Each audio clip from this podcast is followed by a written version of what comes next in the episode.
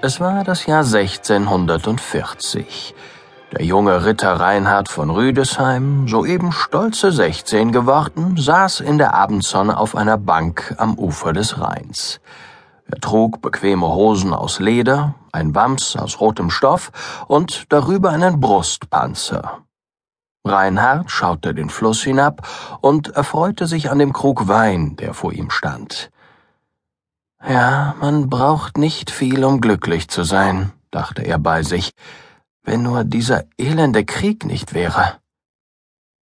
Ja, der Krieg. Er dauerte nun schon seit über zwanzig Jahren an, und es war einfach kein Ende abzusehen. Jetzt waren sogar schon Schweden in Reinhards geliebten Rheingau eingefallen und hatten den schwimmenden Weinverladekran in Österreich gestohlen. Jetzt musste man die Weinfässer wieder mühsam per Hand in die Kähne laden. Wo sollte das alles noch hinführen? Krieg ist totaler Mist, dachte Reinhard laut. Überall leiden die Menschen Not, Unschuldige sterben, keiner weiß, was eigentlich los ist. Und warum? Weil irgendein König meint, er müsse einem anderen König das Land wegnehmen. Ja, das kann so nicht weitergehen. Und ich bin sicher, das wird auch nicht so weitergehen. Alle, die ich kenne, haben den Krieg sowas von satt. Nur die ganz oben, die, die gar nicht kämpfen müssen, die wollen, dass er andauert. Ja, irgendwann werden die Leute einfach aufhören mit Kämpfen, und dann sollen die da oben mal sehen, wie sie ihren Krieg weiterführen. Und dann wird es nie mehr Krieg geben, weil jeder weiß, dass das überhaupt nichts bringt. Nachdenklich nahm er einen Schluck von seinem Wein. In diesem Moment hörte er ein Zischen, das immer lauter wurde. Reinhard sah sich neugierig um. Wo kam dieses Zischen bloß her? Bevor er länger darüber nachdenken konnte, machte es laut Kavum! Und ein Blitz zuckte auf. Und Reinhard saß auf seinem Hintern. Als er wieder zu sich gekommen war, rappelte er sich auf, fand seinen Hut, der zehn Schritt weit von ihm entfernt lag, und sein Schwert, das in einem Baum steckte. Komisch, dachte Reinhard, eine Kanonenkugel war das nicht? Was war das bloß? Als er seine Sachen aufgelesen und sich wieder zu seiner Bank umgedreht hatte, sah er zu seinem großen Erstaunen einen fremden alten Mann. Dieser war höchst wunderlich bekleidet. Ein prächtiges Seidenkleid, es war ein japanischer Kimono, aber das konnte Reinhard noch nicht wissen, wurde von einem ungeheuren Bart fast bis zum Bauch verdeckt.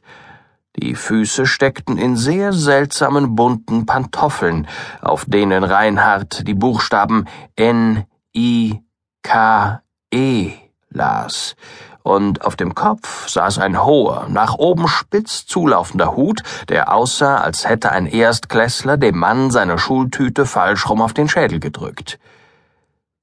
Der Fremde hatte Reinhards Weinkrug in der Hand, nahm einen tiefen Schluck und sagte Oh, Riesling. Oh, den hatte ich schon seit Jahrhunderten nicht mehr. Ich muss schon sagen, egal was man über Königin Victoria denkt, in Sachen Weißwein, ne, da hatte sie echten Geschmack. Kein Wunder, dass sie hier in 200 Jahren einen Weinberg nach ihr benennen werden. Reinhard kam langsam näher.